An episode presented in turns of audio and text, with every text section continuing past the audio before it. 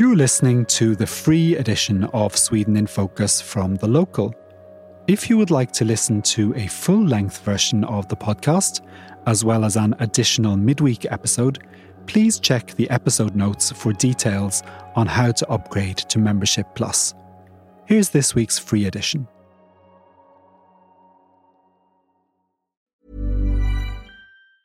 Hey, I'm Ryan Reynolds. Recently, I asked Mint Mobile's legal team if big wireless companies are allowed to raise prices due to inflation. They said yes. And then when I asked if raising prices technically violates those onerous two year contracts, they said, What the f are you talking about, you insane Hollywood ass? So to recap, we're cutting the price of Mint Unlimited from $30 a month to just $15 a month. Give it a try at mintmobile.com slash switch. $45 upfront for three months plus taxes and fees. Promo rate for new customers for limited time. Unlimited more than 40 gigabytes per month. Slows. Full terms at mintmobile.com. Hello and welcome to Sweden in Focus, the locals weekly news podcast. It's the first episode of 2023 and it's been a few weeks since we last recorded, so we've got a lot of ground to cover. And this week we're going to talk about the King's 43 year grudge against a law change on the line of succession. We'll discuss why this is a good year for public holidays in Sweden. We'll give you some tips for how to save money. We'll listen to an interview with the Indian ambassador to Sweden. We'll have a roundup of what migration law changes are in the offing. We'll discuss why Sweden is responsible for half of all the expulsion orders served to UK citizens in the EU post Brexit. And we'll round things off with a quiz on um, Gothenburg. I'm Paul O'Mahony and I'm joined today by James Savage in Stockholm and Becky Waterton in Malmö and Emma Löfgren in Simrishamn. Is that right, Emma? Uh, yeah, that's right. Happy New Year, everyone. Good fortsättning. God fortsättning. Are we still allowed to say that? We haven't had Tjugondag Knut yet, so I think we're okay. If you listen to this on the Saturday, it was yesterday. So we can no longer say, can we no longer say good continuation after that? Oh, No, God knows. I no longer wish you a good continuation, Paul. I hope you all have a bad continuation from now on. Despite your ill will, Emma, welcome back. Uh, you've been away for the whole period since we relaunched this podcast in March. Can you tell listeners a bit about yourself if, um, if we have some new listeners here who are not familiar with you and why were you away? Paul. Yeah, I wish I could say it's great to be back, but honestly, being off on 10 months of parental leave has been amazing. but it's it's somewhat good to be back. Uh, so, a bit about me I'm Swedish, but I used to work for newspapers in Scotland, in the Western Isles in Aberdeen. So, if you're listening and you're from there, get in touch. And I'm now based in southern Sweden, and I've been the editor of the local Sweden for almost seven years now. And Wow. I mm-hmm. can say this though that I am actually genuinely excited to start digging into all the topics that we want to cover for our readers in 2023. Because there's so much to look at from migration to money and everything that we're going to talk about today. Yeah, absolutely. We've seen that over the last few months that it's been a particularly busy news period since the since Sweden got its new government, and it looks like that's just going to continue into New Year with you know Sweden taking over the the helm at the EU as we discussed in the last episode. There's just a lot going on, And more NATO. and more NATO, yeah. And we've got tons to discuss today because it has been a couple of weeks since we were last here. So thanks for all that, Emma. Richard was doing your job as editor of the local Sweden all last year, and I'm glad to say that he is still at the local, just in a, a different role, and he will remain involved in the podcast and will be back next week, all going well. Uh, the plan is that we're going to mix it up a little bit this season. We'll have different constellations of panelists each week, but the same basic idea, which is to give you all the news and cultural information you need to dazzle the locals at every party and social gathering you attend. And before we get into this week's stories, I just want to say thank you to all the people who pay to be members of the local. Without your support, we wouldn't be able to do this podcast at all. So your support is very much appreciated. And if any of you are considering joining, we do have an introductory offer for podcast listeners at thelocal.se forward slash podcast offer. Okay, onwards, let's start with Carl XVI Gustav, the King of Sweden, who caused a right fuss last week after a documentary aired in which he dredged up a law change from 1980 that changed the rules on royal succession. Can you give us the lowdown? What did the king say and what has the reaction been like? Well, he expressed his displeasure with how the rules were changed to allow women to accede to the throne. So now, as most people know, Crown Princess Victoria is next in line to the throne. When the king abdicates or dies, she will take over. When she was born, however, she wasn't in the line of succession at all. I think this is something a lot of people miss. It, it's not like the British system, for example, where if there are no boys, then the girls take over, or if, if, if the boys die, then the girls take over. In this case, she wasn't in the line of succession at all. And Swedish government and Swedish parliament decided that this wasn't on, and they decided that they wanted to have a um, gender neutral succession to the throne. Now, this was sort of planned during the second half of the 1970s, but wasn't implemented until 1980, after Victoria had been born, but also after her brother Carl Philip had been born. Now, when Prince Carl Philip was born, he was crown prince. And for the, about the first eight months of his life, he was crown prince. He was the heir to the throne according to the old rules. Now, the king says that this is deeply unfair. It was unfair to deprive Prince Carl Philip, as he had already been given this status, to deprive him of it um, retroactively. He also says, in principle, it's wrong with retroactive legislation, which I think, you know, there is a general principle that you don't have re- retroactive legislation.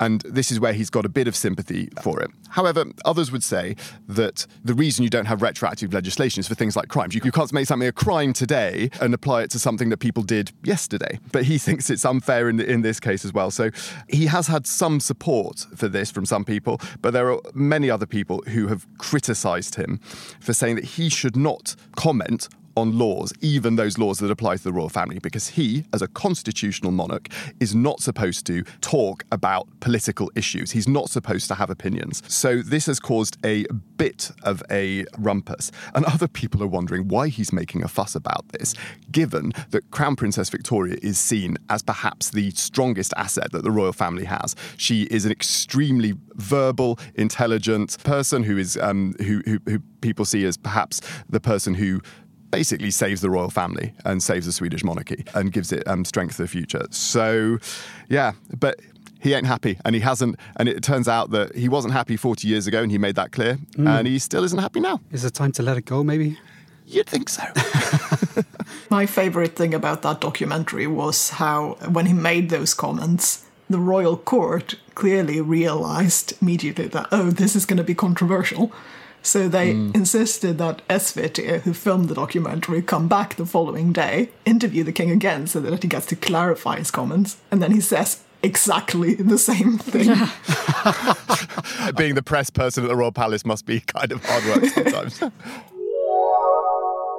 So, another story making headlines uh, last week was a new report from Danske Bank on the state of the Swedish economy. Can you run us through what the economists there are forecasting, Becky? Yeah, I mean, it's not great. So, to put it lightly, they've written this new report on the economic outlook in the Nordic countries. And they said basically in the section on Sweden that Sweden's economy could be facing its, and this is a quote, most severe shock since the 1990s. And then they also said that the outlook for customers is bleak. Um, and they kind of mentioned some reasons for this, including the loss of four years of real wage growth, which it predicted would keep dropping throughout this year and then would only start to rise again in 2024. They also predicted that inflation would rise by at least another percent, uh, but then it would peak in the course of this year and start to drop by the end of this year, uh, at the end of 2023. The bank also predicted that unemployment would reach 8.5% by the end of the year. Property prices will drop by at least another 8%, giving a total of 20% since a 20% drop since the peak in spring 2022. It predicted that interest rates will remain high throughout this year, with them potentially rising by a total of 0.75% and would only start dropping again in 2024 and then they would only drop by 1% in 2024. So when they say worst since the 1990s, they don't mean that it's going to be anything like the 1990s, which in Sweden were awful. I think what they mean is that like the entire year of everything staying at a high level is going to be what's difficult rather than things going up more. I think it's just like the constant kind of level of it being high is what I'm reading. but it is this thing of you know if, if interest rates are already high, a s even a small increase then is, is, is painful because it's already painful. So Yeah. you know it's like if you're doing weights at the gym, it's like you know sticking an extra five kilos on five kilos isn't isn't very much, but sticking an extra five kilos on hundred kilos that can be the, the straw that breaks your own back. And and you Exactly. know it's the same with interest rates. It's it's it's hard. Is, is that the weight of the weights that you lift at the gym, James? Five kilos. It's my ambition. 105. 100 is my ambition. Thanks for that, Becky. And we'll put a link to your article on Danske Bank in the show notes, as we will also do for an article you wrote, Emma, offering some money saving tips. Can you talk about some uh, good ways listeners can make their kroner stretch this year? Something that I've started trying to do myself is um, checking what fruit and veg are in season and buying according to that. So the benefits are that that's often cheaper and it's tastier and it's better for the climate. So you get to feel good about yourself as well. And in January, some of the Swedish produce that you can get fresh, that includes like turnips, carrots, Swedes, Cannibalism. There's a lot of fresh Swedes in Sweden. if you're really hear. stretched for cash, just eat yourself. and my second tip is about the cost of electricity. So, if you're staying in an apartment, then heating is probably included in your rent, so you don't have to worry too much about it. But if it isn't, then you can reduce costs by turning your heating down, which is not rocket science, and don't turn it down so much that it puts you at risk.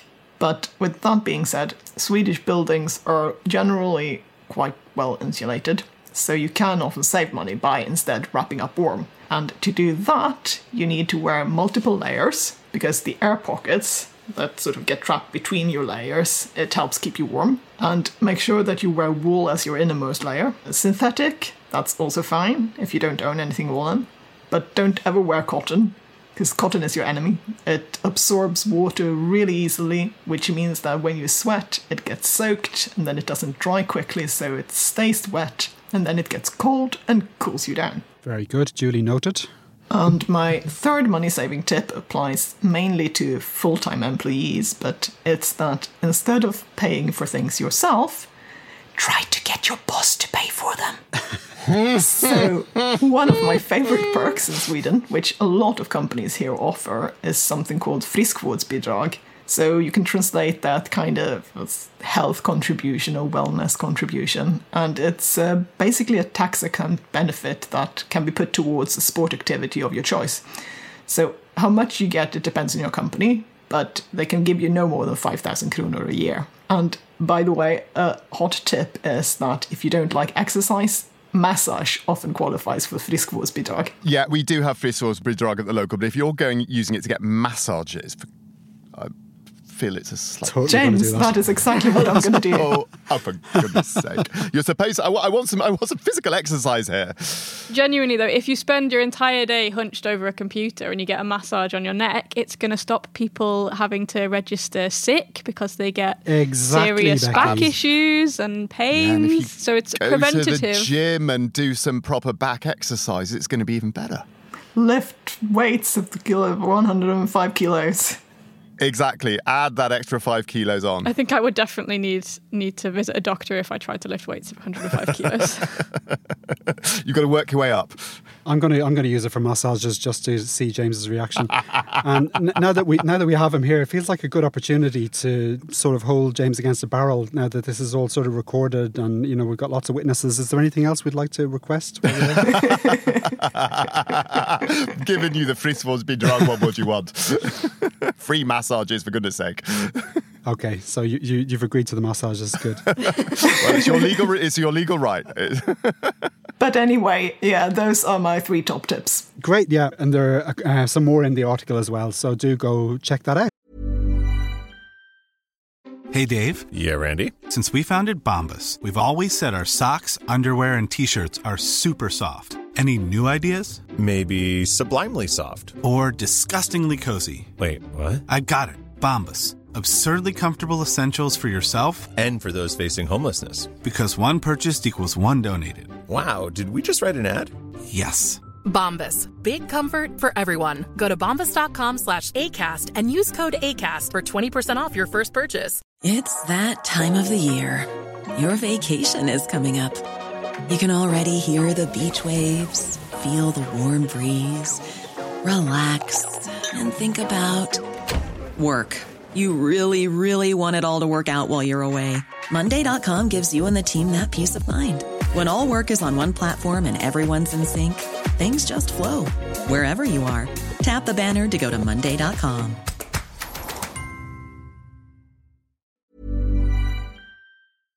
Regular listeners will know that we've been talking to ambassadors recently about their communities and their impressions of Sweden. And I had the pleasure of catching up with India's ambassador to Sweden, Tanmaya Lal, in a conversation that touched on everything from the high tech to the prehistoric. He had lots of really interesting things to say, and uh, we're going to hear some of it now.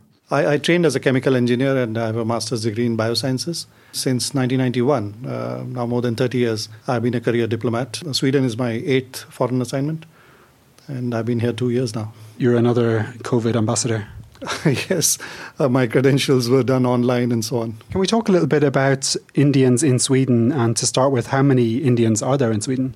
According to the Swedish uh, statistics, it is estimated that maybe around 60,000 people uh, of Indian origin are uh, in Sweden, out of which uh, it is uh, thought that around 40,000 people uh, would still be Indian nationals. So that's the idea of the numbers that we have at this stage. And do you have any idea of uh, where they're living? What's the sort of geographical spread like and what they're doing in Sweden? Yeah, in fact, most of them are uh, professionals, IT uh, professionals, engineers, other technical background. Some of them are uh, doing businesses, and many of them are also in various universities working as uh, research professors and so on. And around uh, 1,000 odd Indian students would be there in the universities. So they are basically located in uh, areas where there are main industries and the universities or research institutions. So right from Stockholm to Gothenburg to Malmo, Helsingborg, all the way up to Luleå, Umeå, Västerås, uh, Uppsala, uh, all the places. And is, is there a long tradition of uh, migration from India to Sweden? Uh, actually, not really. We think that in, over the last 10 years, the numbers have really grown. Otherwise, the numbers, uh, I was seeing some statistics, were around 20,000 totally, uh, almost a decade back. So it, it's morely in the last 10 uh, years that the numbers have changed. A lot of people are now working for the Swedish majors and also Indian companies here. What are trade relations like between India and Sweden?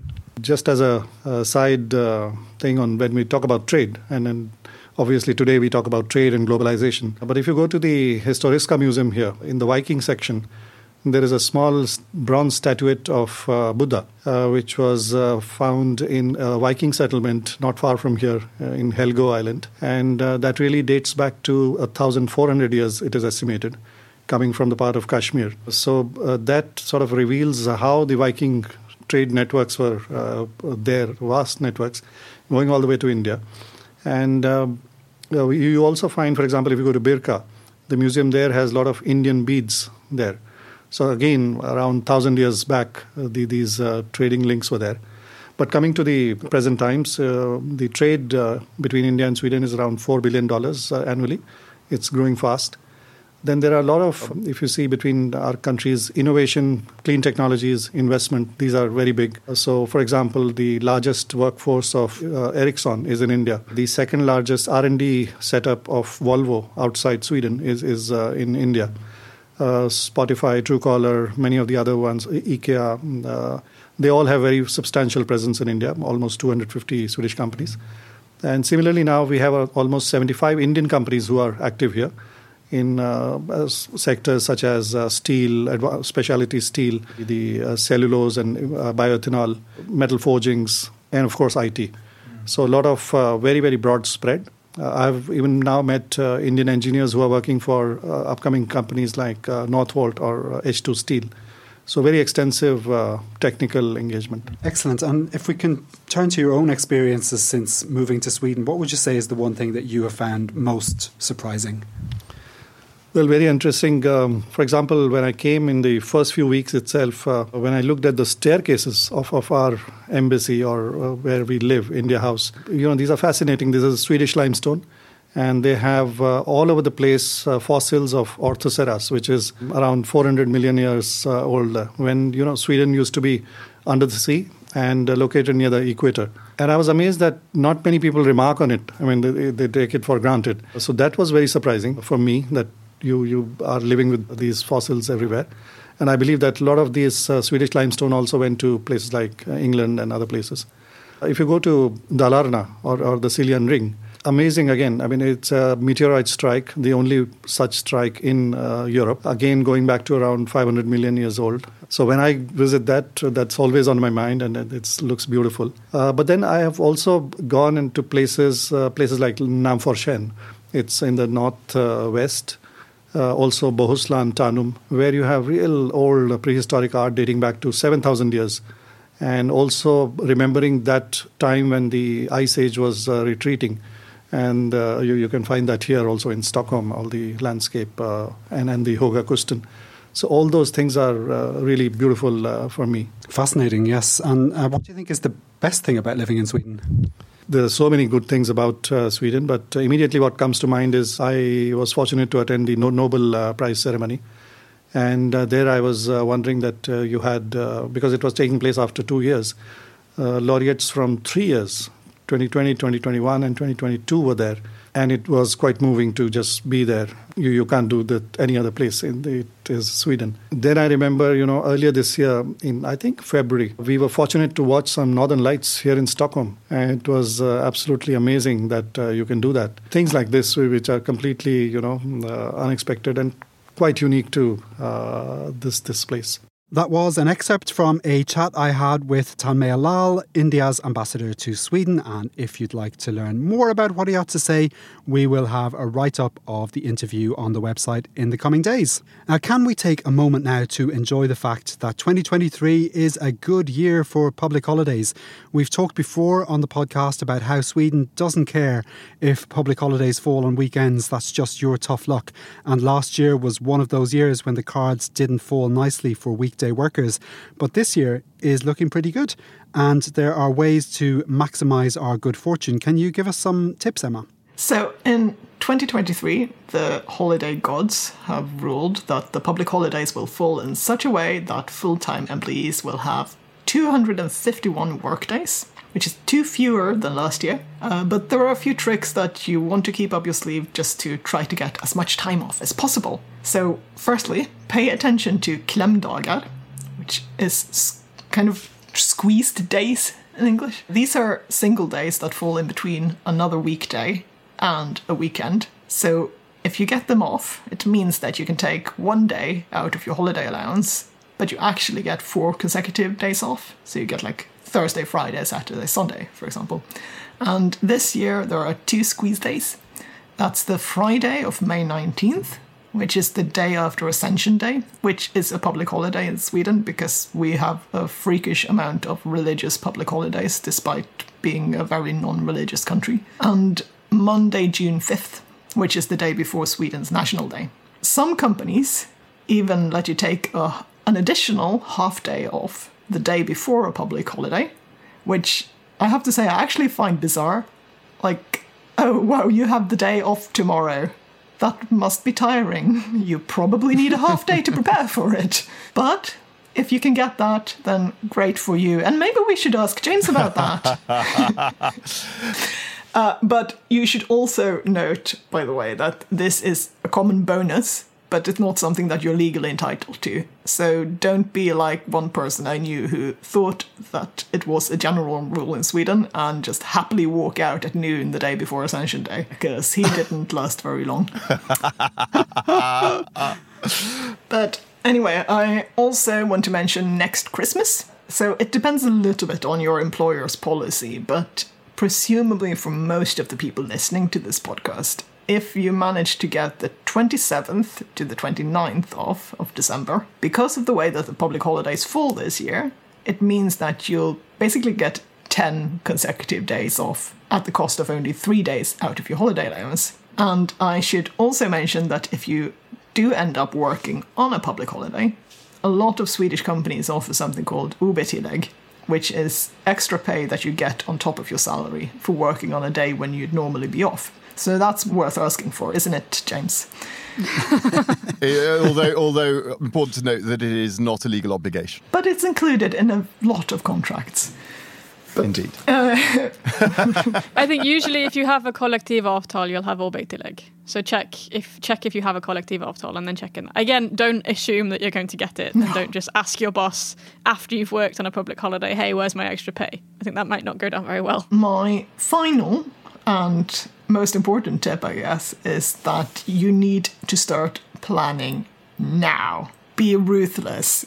Get there before your colleagues do, because when you play the game of holidays, you either win or you're stuck answering the phone and fixing a broken coffee machine while Katis and Tobbe are off skiing in the Alps. So hurry up. I love, by the way, that I just came back from 10 months of maternity leave and all I can talk about is how to get more time off. Time to do some work, Emma. You do need it with a small child, in fairness. Thanks a million for that, Emma. Some really good tips there. And yeah, I think really good idea to get in early before your colleagues have, have thought too much about it because people do gener- generally plan their holidays well in advance here. And uh, people will know when the squeeze days are. So make sure you're on top of that game as well. I do actually have one point about holidays is that if you do not have kids in Sweden, find out when the summer holidays are because your boss might appreciate you taking your holiday, like the, the school holidays. Your boss might appreciate you taking your holidays outside of school holidays, and you can probably get a discount on any travel that you're doing because it won't be such Yeah, a and wherever you go won't be absolutely packed Exactly. with um, people with their families, so it'll be more pleasant as well. yeah. So check when the Swedish school holidays are. We usually have an article up about that. So that's Uh, and it's uh, really good actually to save a few days for the autumn because there aren't any public holidays that fall on weekdays in autumn in Sweden. And it can be a long, dark slog without any time off. Yeah. Great, good tips there. Okay, um, as we've discussed many times before, Sweden's new government has pledged to make multiple changes to laws surrounding work permits, citizenship, and permanent residency requirements. Becky, you've been looking at the status of all these proposed changes this week. Can you tell us what's in the pipeline and if any of these updates are likely to come into effect this year? Yes, I can. There's quite a lot. So, what I'm going to do here is I'm going to just quickly mention the law and the status. But if you want more information on what the law would kind of entail, what could happen other than what I'm going to say here, then we have an article on the website that'll explain that. Just so I'm not waffling on for ages. Okay, so first off, we've got work permits. There is a proposal to raise the salary threshold for work permits. This has passed. It has not yet come into force, but the migration minister, Maria Malmer Stenergard, has said that the government wants to bring it into force as soon as possible. So the likelihood of that coming into effect this year is quite high. And another note on the topic of retroactive laws. So, in the past, when they've made reforms to work permits, if you have a work permit application that has not yet been granted, it could apply retroactively to that. So you could be asked to kind of submit supplementary information showing that you earn enough money. It looks like the limit is going to be 33,000 kroner a month, but we don't know 100% yet. So just keep that in mind. Might not happen, but it has happened in the past. Next up, we've got language and culture tests for citizenship, which we've spoken about before.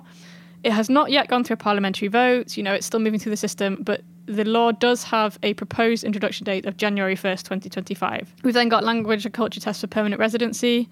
That's, again, just at the first inquiry stage, uh, with a deadline for this specific inquiry stage set for May 21st this year. I'm pretty confident that's not going to come in this year.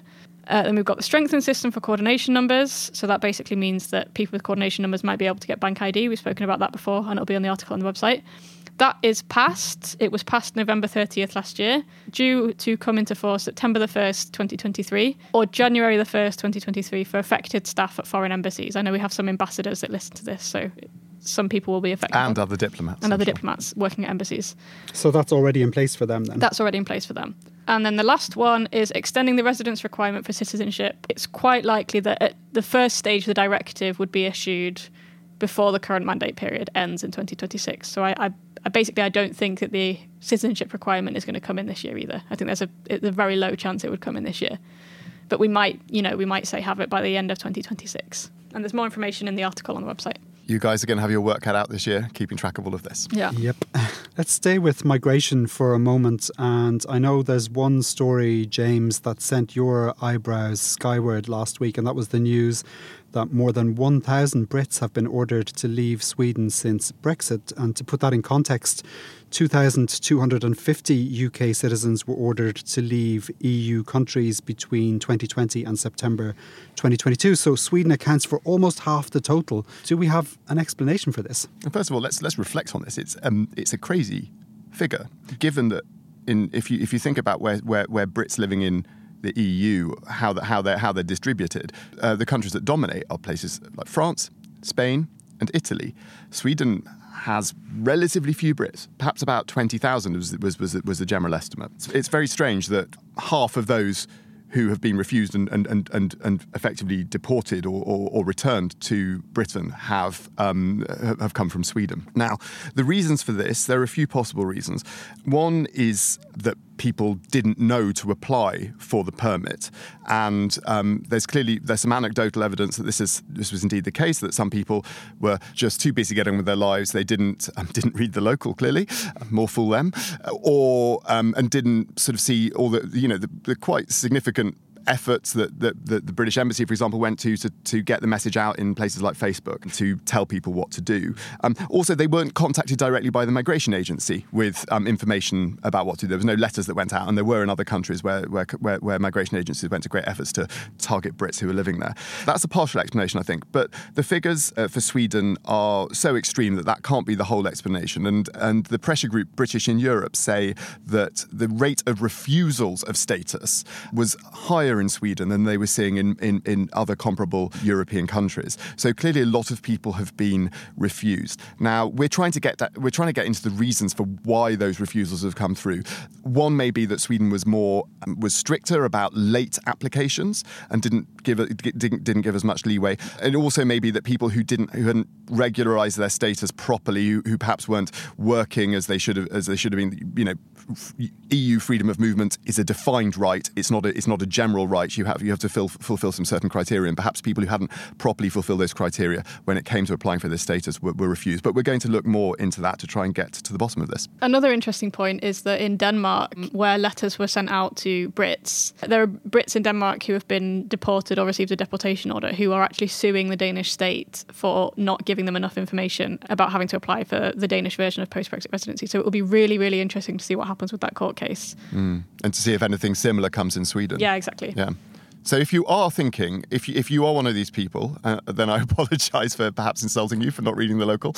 Then do get in touch with us if you're planning on suing the Swedish state. If you've been refused, and let us let us know your situation. That we would we'd be really interested to to know about it. And if you want more information on the Danish case, that's up on the local.dk. So it's the Danish version. And if you have a if you have a membership to the local Sweden, you can also read the local in all of the other local countries. Great. As James mentioned, you're digging into this story a little bit more, Becky and Emma, so we can probably expect to see some follow up on the local.se quite soon. Okay, it's time for this week's quiz. And I thought that given we're in Stockholm and uh, Skåne this week, it would be fun to give it a kind of a Gothenburg focus so that the three main cities are all represented. And I, we have touched on Gothenburg a little bit in quizzes previously, and I think I think you need to brush up a little bit. So I oh thought, no, you know. you're going for a weak point point. This is going to yeah. be this is going to be embarrassing for me. I visited Goth- Gothenburg for the first time in my life last year. No, really? Really? Oh, my first Swedish boyfriend was from Gothenburg, but that was an awfully long time ago. I did spend six weeks there when I was 21. See if I've learned anything and re- and if anything's changed since you were there. Yeah, I have been there since too. I've actually got a tip for listeners, and this is kind of why Gothenburg was on my mind. There's an annual film festival in Gothenburg that starts I believe, on the 27th of January, runs for just over a week. And during the pandemic, um, they made it possible to watch the films online. And I was given a, a present of online access to the mm. film festival by my parents in law, and it was brilliant. Um, And they they continued doing this last year. They, I think the first year they showed basically they made all of the films available online, which was incredible. Last year they restricted a little bit, and I think this year 50 of the films are available online. But it's a really nice thing to do in the sort of depths of winter when things are all still sort of dark and cold. Uh, you can just sort of, you know, settle in and watch a film every night for, for a week at the end of January and uh, the start of February. Uh, so I've, I've been given that present again this year, so I'm really looking forward to it. So uh, we're not sponsored by the Gothenburg Film Festival It or might anything. sound like it. It might sound like it, yeah, but it is actually just a, just a, a really nice thing to do. I really recommend it. Uh, I haven't had a chance to dig into the program or anything, but they generally have great films on there, and you know it's long months before they reach the cinema, and some of them never never do reach cinema, but they can be you know really really good. So anyway, let's get on with the quiz. Emma, you might remember Götaplatsen, which is Major Square in central Gothenburg, and on it stands a statue. That's one of the city's main landmarks. What does it depict? I know. You know, okay. Oh yeah, I should run through the, the rules basically. So same as same as before, you can confer and you can share an answer or you can go it alone. And it's multiple choice, right? And it's multiple choice, exactly. So the options are Does the statue depict Poseidon, the Greek god of the sea? William Chalmers, the one time manager of the Swedish East India Company and the founder of Chalmers University of Technology? Or is it a lion similar to the one depicted on the city's coat of arms? And can I ask James and Becky first?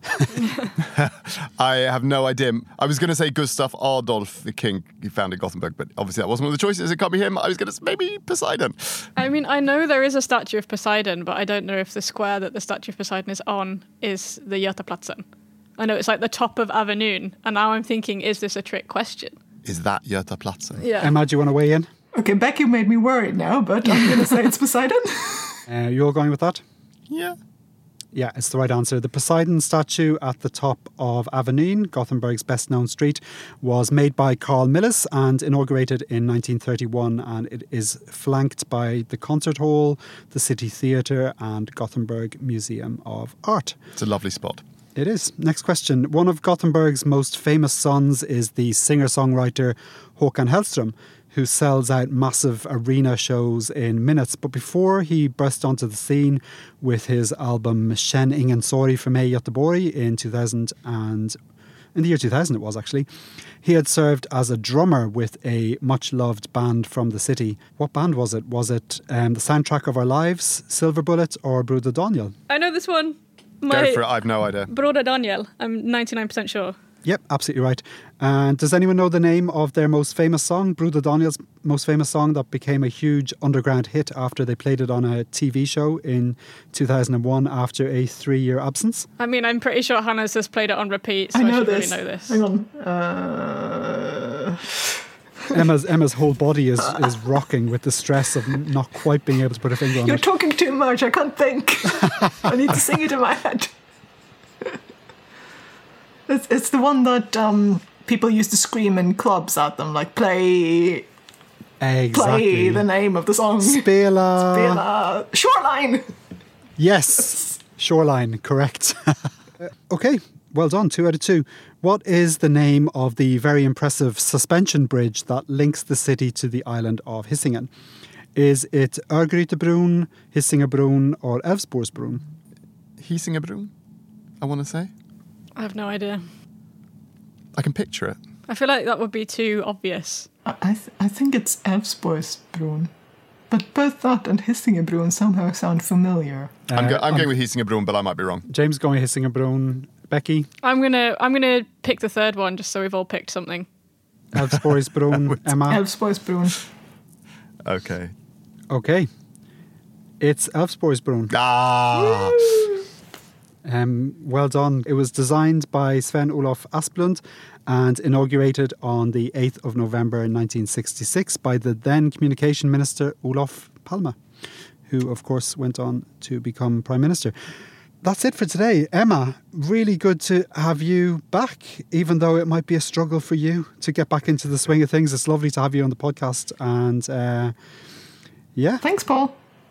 I'm happy Becky and I won the quiz. I'm, I'm ashamed. Do you have I'm anything to say in your defence? I- uh, no. What what do we win? Do we win a I'm- half day off before the next public holiday? I'm a, I, I, all I can say in my defence is, I, is, is I've clearly been very well integrated into Stockholm in the sense that I totally ignore the rest of the country. Very bad. That's all for today. You'll find links in the show notes to all the articles we've discussed. Our panelists today were Becky Waterton, Emma Löfgren, and James Savage. Our sound engineer is Reese Edwards. I'm Paul O'Mahony, and we'll be back again with a new episode of Sweden in Focus next Saturday. Until then, take care.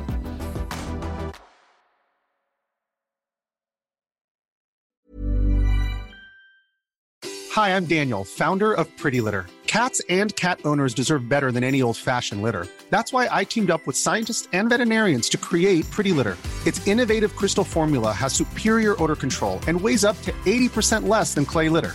Pretty Litter even monitors health by changing colors to help detect early signs of potential illness. It's the world's smartest kitty litter.